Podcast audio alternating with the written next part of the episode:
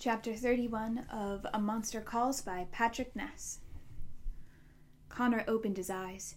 He was lying on the grass on the hill above his house. He was still alive, which was the worst thing that could have happened. Why didn't it kill me? he groaned, holding his face in his hands. I deserve the worst. Do you? the monster asked, standing, ne- standing above him. I've been thinking it for the longest time, Conor said slowly, painfully, struggling to get the words out. I've known forever she wasn't going to make it, almost from the beginning. She said she was getting better because that's what I wanted to hear, and I believed her, except I didn't. No, the monster said. Conor swallowed, still struggling. And I started to think how much I wanted to wanted it to be over how much I just wanted to stop having to think about it, how I couldn't stand the waiting anymore. I couldn't stand how alone it made me feel. He really began to cry now, more than he thought he'd ever done, more even than when he found out his mum was ill. And a part of you wished it would just end, said the monster, even if it meant losing her. Conor nodded, barely able to speak. And the nightmare began. The nightmare that always ended with, I let her go, Conor choked out. I could have held on, but I let her go. And that, the monster said, is the truth. I didn't mean it, though, Conor said, his voice rising. I didn't mean to let her go. And now it's for real. Now she's going to die, and it's my fault. And that, the monster said, is not the truth at all. Conor's grief was a physical thing, gripping him like a clamp, clenching him tight as a muscle. He could barely breathe from the sheer effort of it, and he sank to the ground again, wishing it would just take him once and for all. He faintly felt the huge hands of the monster pick him up, forming a little nest to hold him. He was only vaguely aware of the leaves and branches twisting around him, softening and widening to let him lie back. It's my fault, Conor said. I let her go. It's my fault. It is not your fault, the monster said, its voice floating in the air around him like a breeze.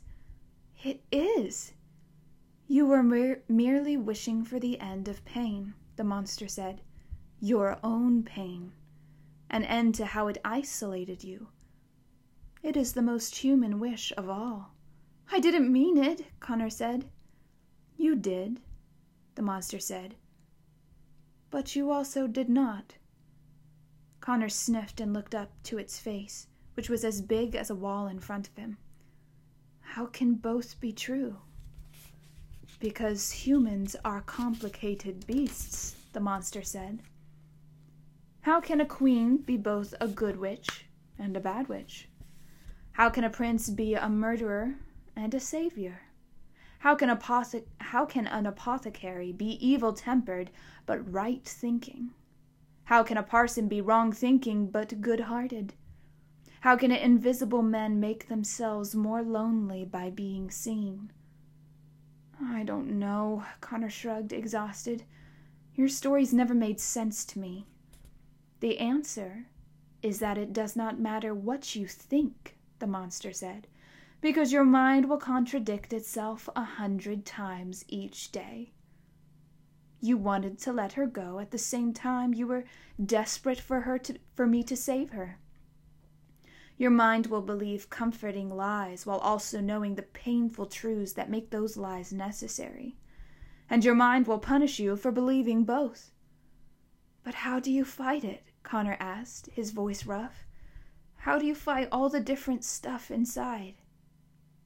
By speaking the truth, the monster said, as you spoke it just now. Conor thought again of his mother's hands, at the grip as he let go. Stop this, Conor O'Malley, the monster said gently. This is why I came walking, to tell you this so that you may heal. You must listen.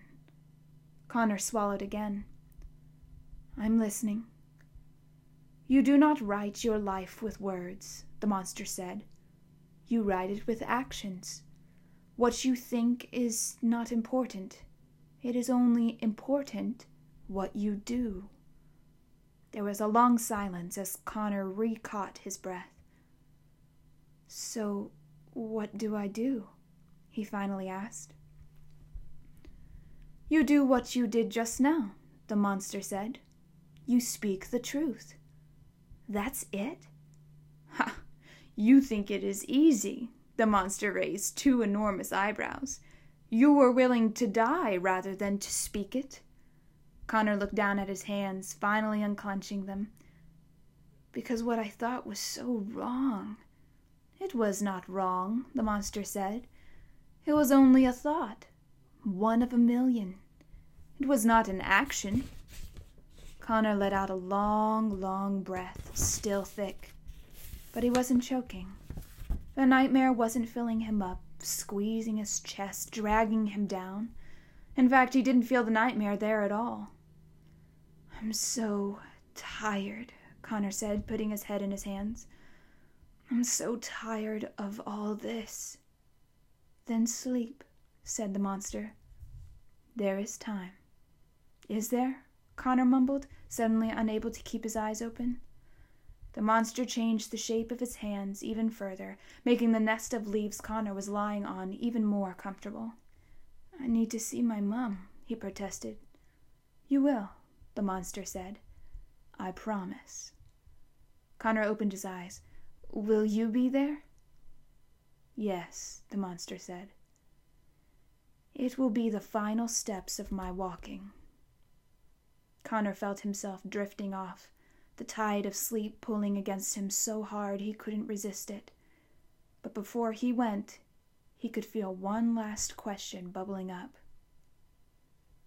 Why do you always come at 1207? he asked. He was asleep before the monster could answer.